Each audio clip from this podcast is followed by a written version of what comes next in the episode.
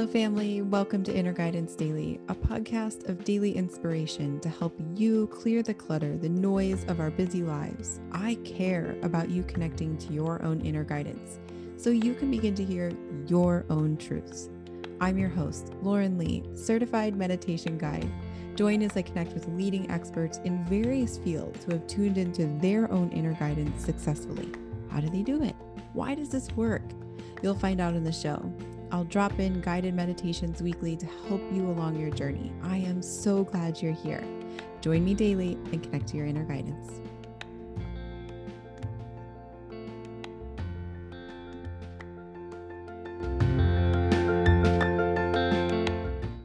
Welcome, Inner Guidance Daily family. Welcome to the show. I'm so excited you're here with me today. I have a very special guest. We have Dr. Shalu here. She is American board on the American Board of Internal Medicine, American Board of Obesity Medicine, a certified well coach. I literally feel like you do it all. And I'm excited to have you here today. So a very warm welcome to you. Thank you so much, Lauren, for having me here today. I am really excited to be here and to uh, talk to your audience. Yay! I'm excited to hear too. I wanted to dive right in and share a little bit one about how I got introduced to you, but also wanted to talk about the Benson Henry Institute, which we will let you dive into. But I reached out to the Benson Henry Henry Institute because I was so uh, inspired and and really intrigued by the work that's being done there. And then I got introduced to you, which is why we're chatting today, which is such a pleasure. Um, do you would you be able to break down to us what is the Benson Henry Institute and what are the benefits that this institute and the research they've done on the mind body connection and on meditation? Sure. Um, so I, I want to tell you a little, just a little story about um, how I got to know the Benson Henry Institute. Um, I am an internal medicine doctor, so I've been doing primary care since I finished my residency in 1998. And when I went to medical school and did my residency, this was absolutely not the training that we had received. Um, and uh, we were very, very good at obviously, you know, telling our residents how we should treat high blood pressure, treat high cholesterol, and manage diabetes. Um, so my career in primary care was really that diagnosis and the treatment and um, through years, I guess decades of managing patients with chronic diseases and, and enduring my own stressors along the way, um, I came across a brochure uh, for the Benson Henry Institute um, at Harvard CME. I want to say probably about 12 or 13 years ago. And um, I was super excited about it because it was something that I really knew nothing about um, I went to a, a week long conference at the time, which was it's now a three day conference. Um, and what was really astounding to me was to learn how the the part of uh, promoting health in primary care, which should really be a part of our medical school curriculum, and I think it is becoming now more so every day, was teaching patients how to invest in their own self care. And um, I remember Dr. Benson, when he had presented one of the slides in talked about this three-legged stool and and how this you know the two legs of um, the stool were procedures and pharmaceuticals, which is basically what we emphasize on in our current medical in the healthcare system. Um, but the self care leg of the stool was completely lacking. And, um, and that's when I became really excited about the mind body medicine. And uh, what was what was really intriguing to me was also that I, I grew up. Um, I am of a. I, I was born in India. I grew up in Hong Kong actually, and uh, I have, um, I'm very religious. My mom actually had taught us all how to meditate since I was probably 10 years old. But I really didn't understand anything more other than what my mom had said that it helps everything. and um, this, so when I had finally arrived at the uh, Mind Body Medicine conference, that was really the first introduction that I had to the evidence behind meditation. and why she was right because it does actually help everything so so that's how i arrived at the benson henry institute and uh, but years fast forward years later um, i started uh, really focusing on the self-care strategies with my patients all through um, the last decade and um, when I decided to leave primary care and start my practice in obesity medicine, um, I was um, approached um, by the medical director at Benson Henry Institute uh, for a part-time position at the Benson Henry, and and of course I couldn't even imagine anything better. So that's how I ended up there, and I'm there part-time, and um, and the rest of my my week is at my private practice in weight management, which integrates very well with the mind-body medicine work that I do at Benson Henry. Um, so that's um, a very long answer to what you had asked. But uh, but in in terms of the research, um, what was uh, really just phenomenal to me, um, but Dr. Benson's probably one of his very first books was Relaxation Response, which I had read probably you know in probably 15 or 20 years ago.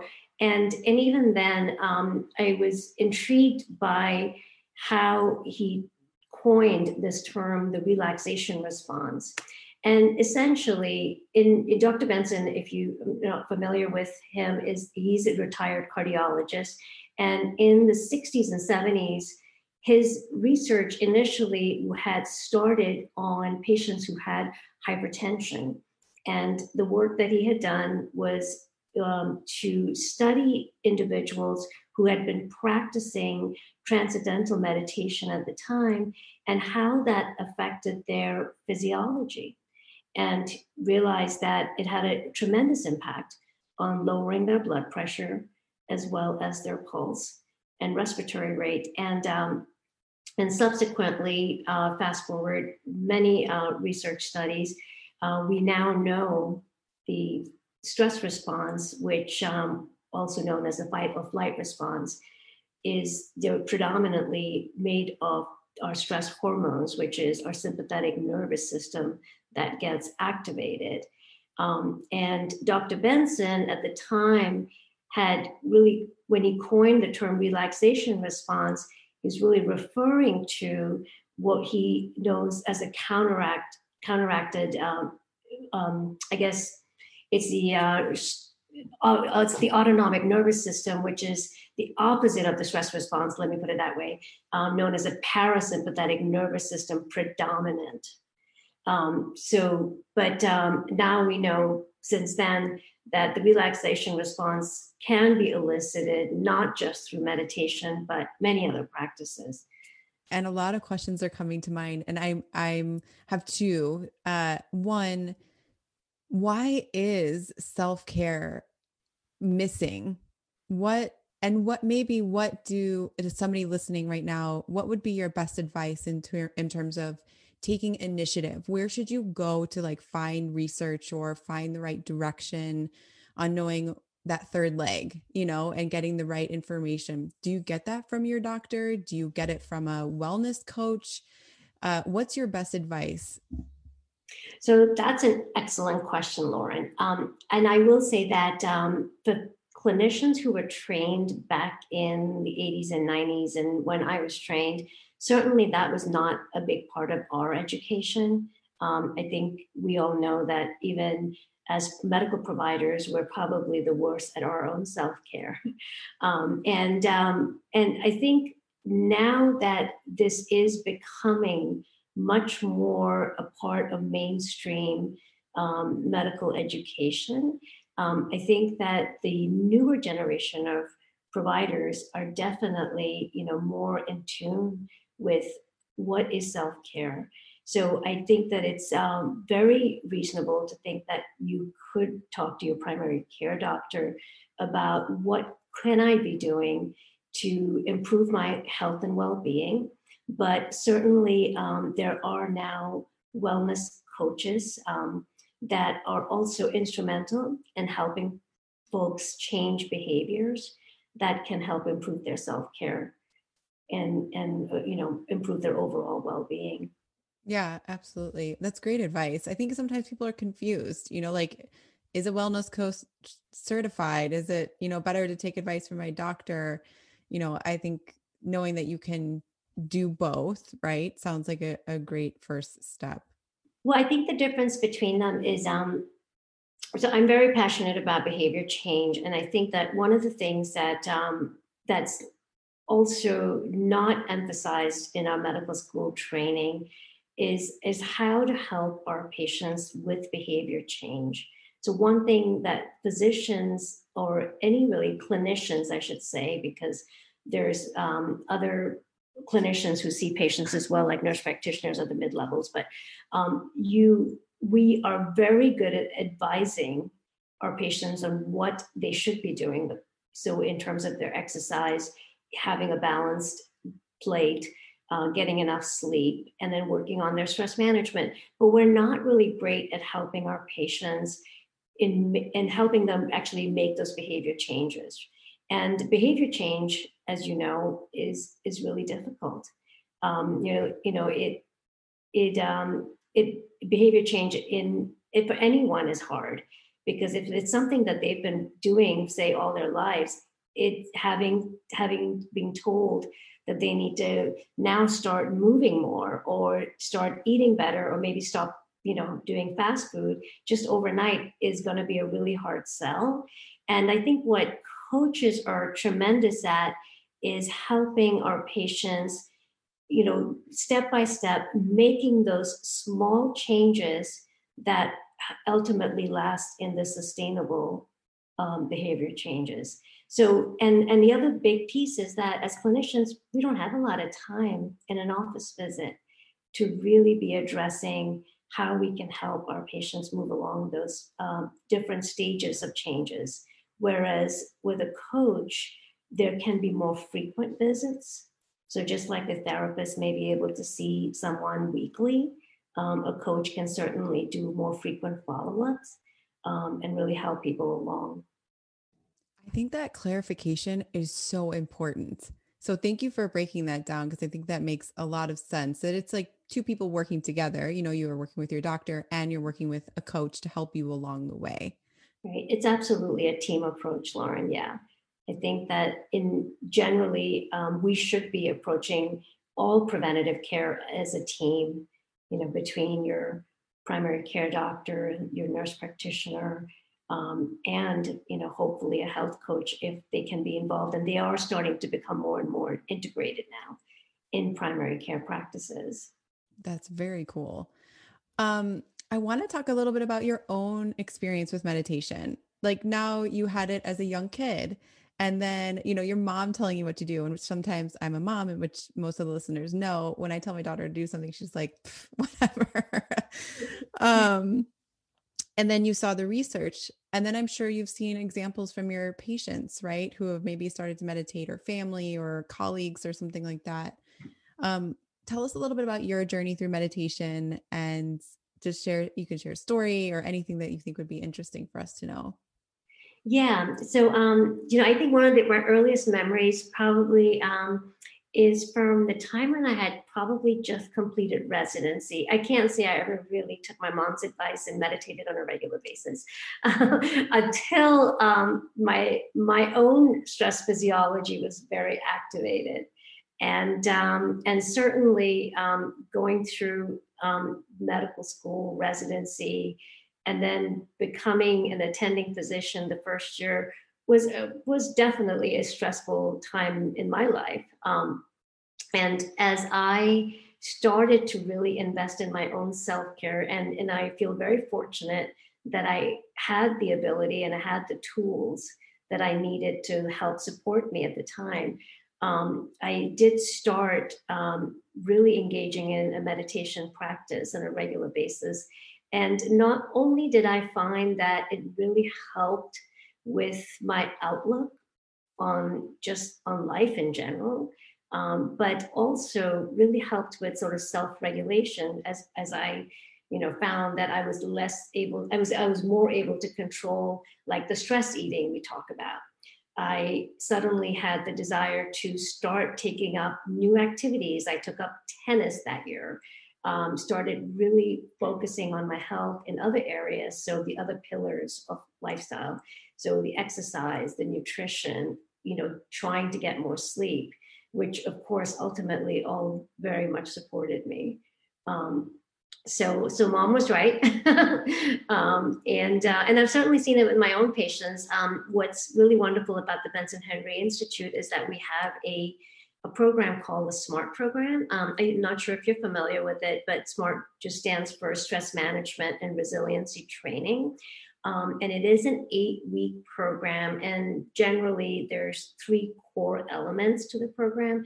The first being um, just teaching um, patients uh, techniques where they're able to elicit the relaxation response through either meditation or other practices like meditation, other mind body therapy practices.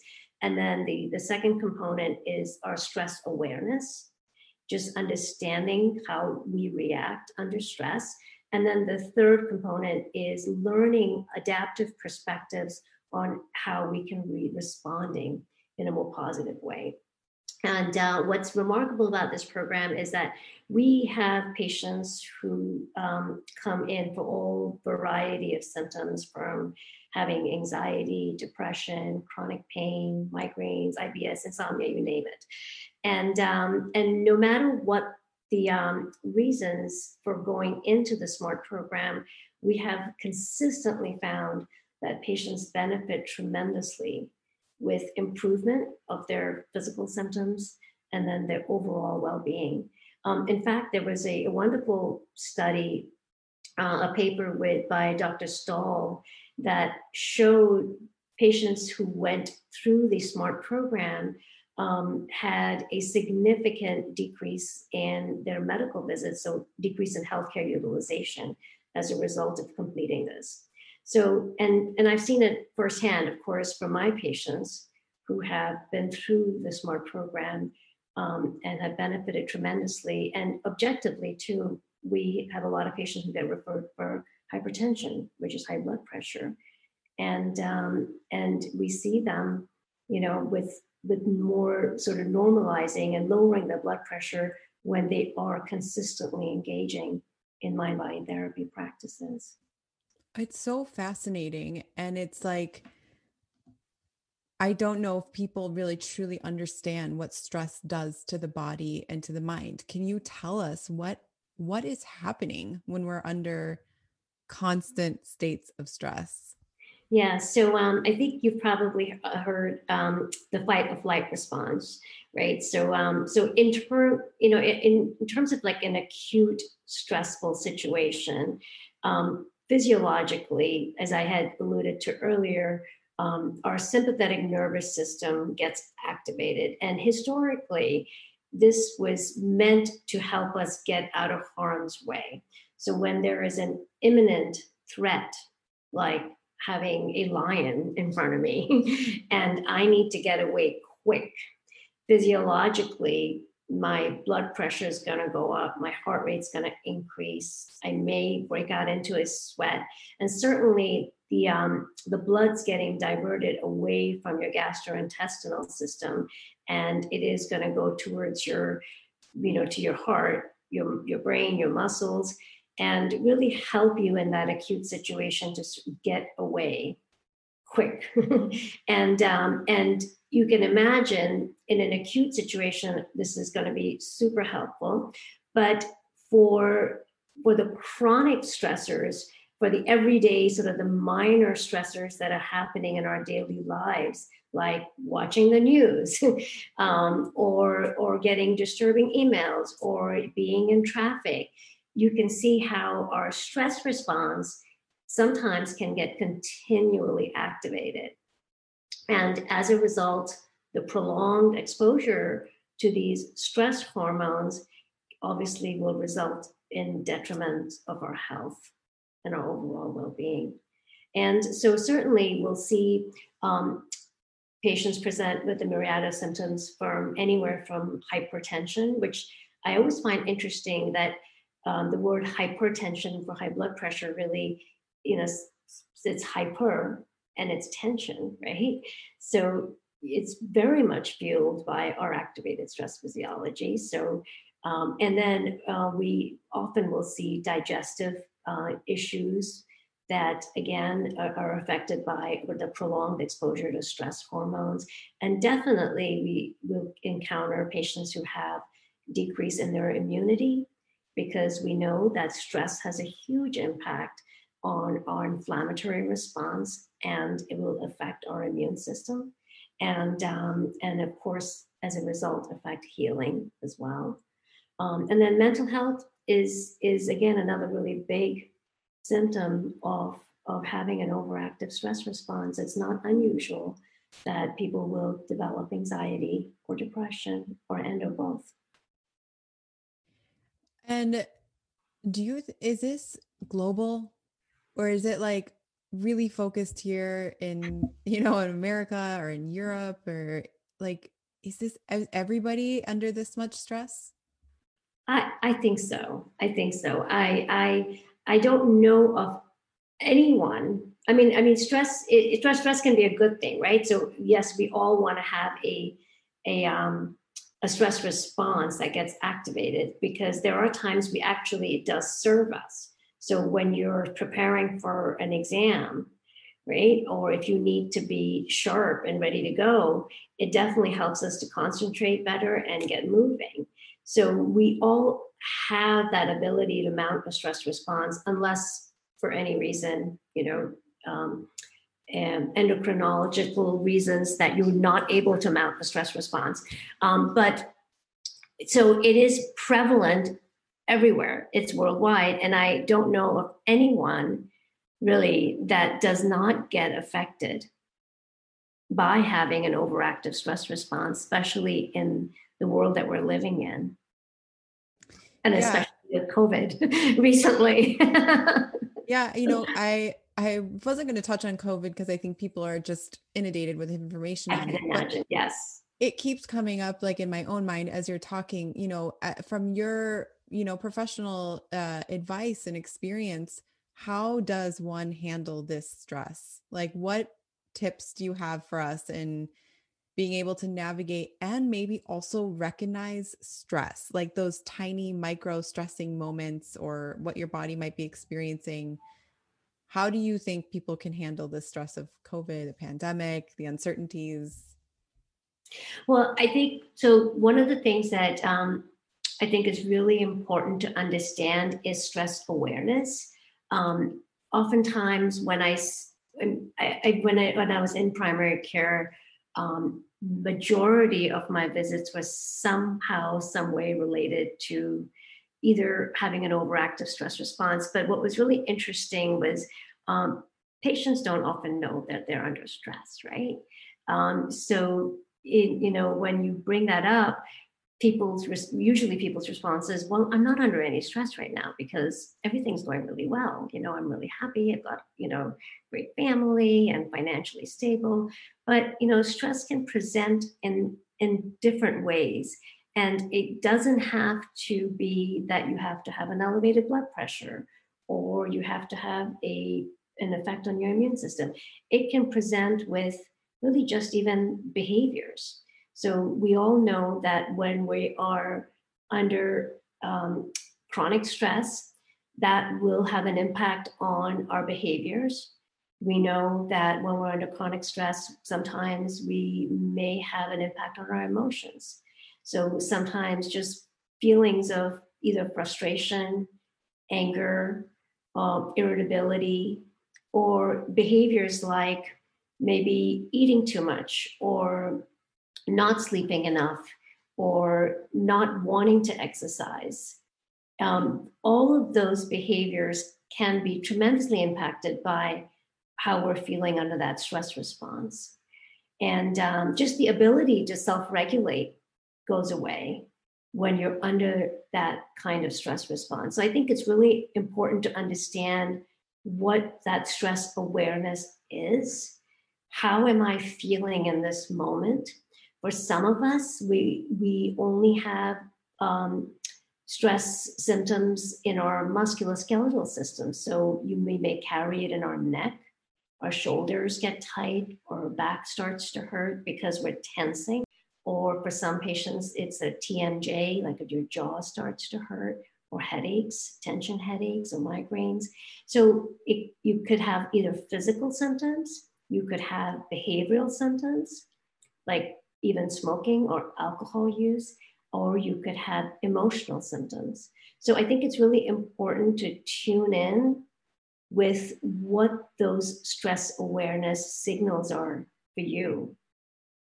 Um, and I, am forgetting your second part of the question, Lauren, was um, and how do we address that?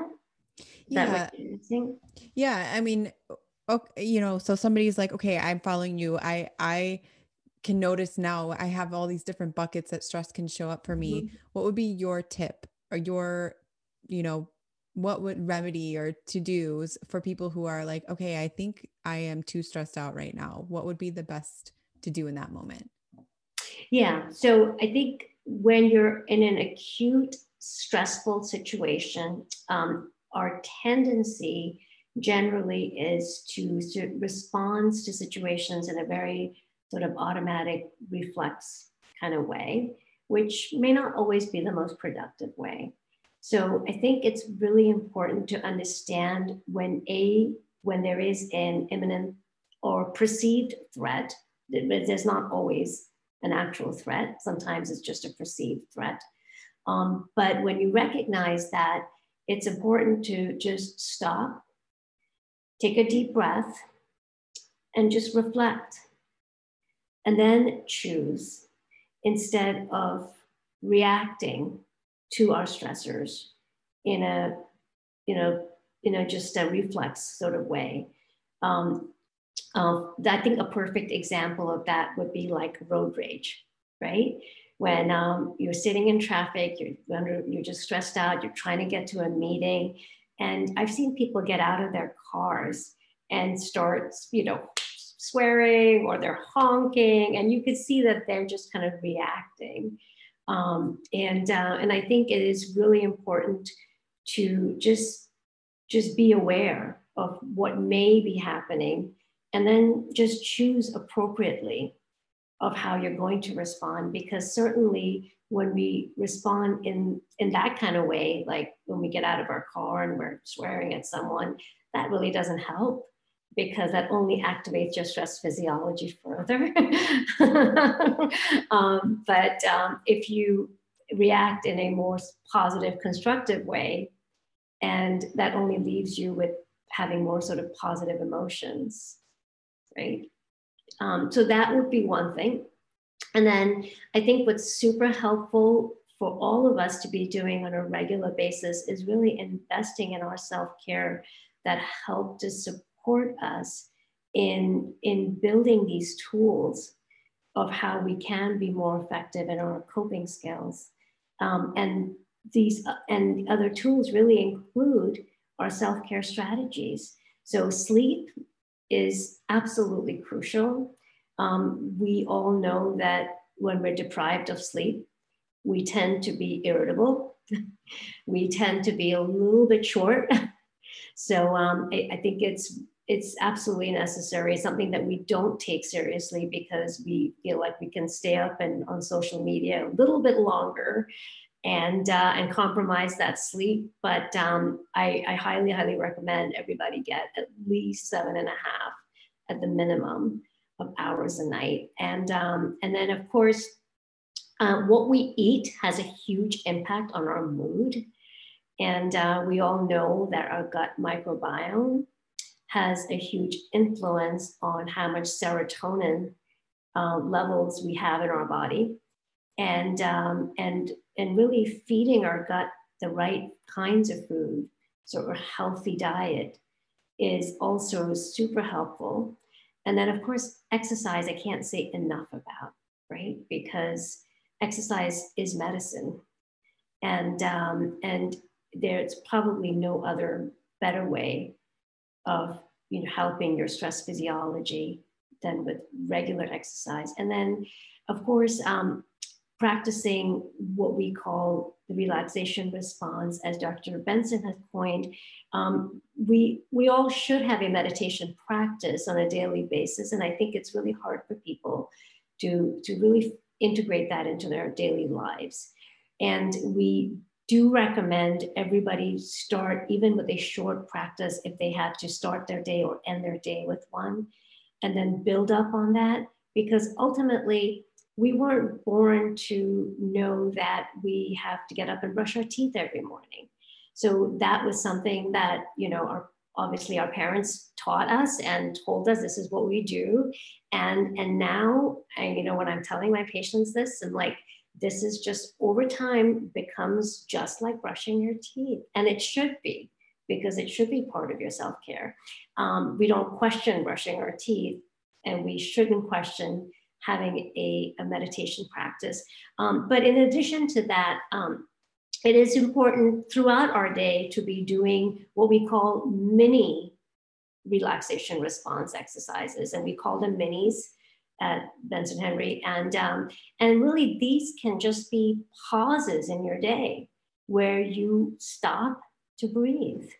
Because so many of us under chronic stress don't breathe efficiently, right? We are just doing those shallow breaths throughout our day, holding our breaths, and, and just pausing to take even five deep breaths really goes a long way. So, you know, a mini can be really anything from five breaths to an, under a 10 minute. So maybe when you're standing in the elevator, because there's nothing else you can really do in the elevator other than look at your phone, which I find people doing, which can be more stressful. But maybe instead of looking at your phone, you might want to do a mini, you know, take some deep breaths. Maybe when you're waiting for your computer to turn on for the day, maybe that's when you do a mini. Um, so I like to have set reminders on my phone. So sometimes, like a New York Times notification helps me remind me to do a mini, maybe before I read the news. Um, so, so I think it's really important to have these strategies in place to help counteract our stress physiology. I mean, this is all such amazing advice. Thank you so much. I think two things having a mini like put you know putting in those mini practices uh, throughout your day is really very smart and something that anybody well you can attempt right to integrate that into your life and then also the word and the phrase self-care strategy i think is also really inspiring that you can take on you know we put strategies together for like everything business school how am I going to strategize this job interview, you know, but then putting it to self care, I think could be really fun and inspiring. And then you do have a strategy, you know, when you are stressed out or you're experiencing something that you don't want to, right? You're, you're, an, it's an impact to your body and your mind. Then you have a strategy that you can rely on, which I think is really smart. Yeah, yeah, no, absolutely. And I think that, you know, we are, we're all we're all so busy. We're all so so much on a treadmill.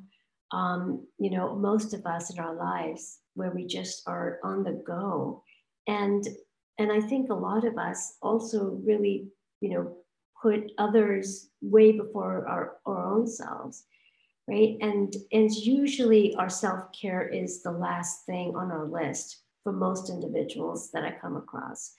Um, and you know, until you really invest in your own self care, it's really hard to be a good, an amazing parent or a clinician or, you know, whatever job that you're doing. I think that your own self care has to be a priority. Absolutely. And it's, it is kind of one of those bummer realizations that it's on you. You know, nobody's going to say, like, today's the day you're going to have to care about yourself you're going to have to muster up that inner courage and bravery and say like i really do care about how i feel in this world um, i wanted to know if there was anything from your practice from your experiences from life about like what is the most inspiring story or experience that you've had where you've seen somebody turn around you know where you've seen somebody just really in a stressful situation or unhealthy or coming to you for certain reasons and then you've seen an inspiring moment um, i think i have so many cases like that lauren so That's it's hard to tease them out um, but i like I said to you earlier, I um I do a lot of uh, my my majority of my practice now is practicing obesity medicine, um, and the first um, and obesity is a disease. It's a chronic disease, but it is a very complex disease. Um, and certainly, we know that um, patients who are affected by obesity will develop a lot of other conditions that are, you know, related to their blood pressure being elevated, to diabetes, and increased risk for heart disease. Um, and um, and the first things that I really try to address with my patients is is really about their lifestyles, right? And oftentimes when people come find me, it's because it's not so much because of the, um, I guess, the cosmetics of it, of, you know, of having gained all the weight, but really it's when they start getting, when they're diagnosed with other health conditions, right? Because that's when it, it strikes people that, oh, this is actually affecting my health and I'm going to have to do something about this before you know X, Y, and Z gets worse. Um, so the first things that I, I you know will focus on is the lifestyle piece, is addressing the six pillars of lifestyle medicine, as we call them, which is really addressing again the sleep, um, physical activity, movement, the nutrition status, um, the stress management piece, which which is why I love being at the Benson Henry Institute. And then lastly, the social connectedness and, um, and then and also avoidance of any risky substance use. So um, obviously alcohol, tobacco, etc. So, you know, when you address these six pillars of lifestyle medicine with and, and it is helpful for not just managing obesity, but of course, preventing and reversing many other chronic health conditions. Um, what I have found, um, one particular patient um, that I'm thinking about um, had come to me and he was uh, he probably in his 40s, I want to say, um, had two children and developed uh, type 2 diabetes and his um, it was pretty poorly controlled his diabetes. So initially, when he came to us, the thought was that he probably should go on insulin. And of course, immediately he just com- you know, completely turned gray and said, Oh my God, absolutely not, because he had seen what that had done to his, um, you know, other med- uh, family members who had been affected with type 2 diabetes. Um, so we, we spent a lot of time talking about lifestyle and, and what things he could potentially work on and change. And it was really tremendous to see how much that impacted him. And um, not only did he um, change his life completely, um, started, you know, obviously physical activity, really started following a good diet plan, um, working on meditation, sleeping, and lost a significant amount of weight without any without any help of medications. Really, just did this on his own, but was able to reverse his diabetes. His numbers were completely normal, and um, so it was it was just remarkable to me. Um, and of course we you know we see a lot of stories like that but it, it just it, what's really unfortunate is that a lot of people um, will only come and seek that kind of help when they're already diagnosed with other health conditions. And i would just love to see this really become part of mainstream where people are really promoting you know prevention rather than treatment yeah, absolutely. Me too. I just hope people really care about themselves, you know, and and want to live the best healthy life that they possibly can. Everybody deserves that. Yeah, and I think everybody wants to, right? We all um, obviously we all want to be healthy. We all want to be happy. Um, I think a lot of people don't know where to always start and what's actually um, um preventing them from reaching some of their goals for the healthy behaviors. And I think that it's very reasonable that people speak to their primary care doctors, um, maybe seek out a health coach, you know, meet with nutritionists or, you know, train with trainers, just whatever it is that they need to help them gain those tools of how they can get to some of those goals. Yeah, absolutely. Do you work with people virtually too, or just in person? I do. Well, right now, um, everything is pretty much virtual. Um, so it it is um, it's mostly a virtual practice since COVID. Um, and then for health insurance reasons, I don't. I mean, I could really only see patients within Massachusetts because that's where I'm licensed. Right. Perfect. And last question What is bringing you the most joy right now? Is having the balance in my life. I, um, I treasure small things um, like when my son holds my hand or being present, which I have learned to do over the years. And, um, and that's another thing that I, um, when you're under stress, it's really hard to be so present. And um, I love hugs and just experiencing those hugs and being present in the moment and then and then you know appreciating so when you are you know noting down those appreciations and reliving those experiences um, i i just absolutely love well we appreciate you Thank you so much for your work. Thank you for spending an hour with us today. Thank you for all this amazing advice. I know that people really value what you shared with us today. So thank you so much. Thank you so much for having me, Lauren. This was wonderful. Thank you, friends, so much for joining Inner Guidance Daily Podcast. Stay connected with me on Instagram at innerrebel.co. Feel free to leave a review on iTunes for this show. Each review helps shape the podcast and reach more people. In service, gratitude, respect, and love, thank you for being here, and I'll see you on the next episode. Join daily, connect to your inner guidance.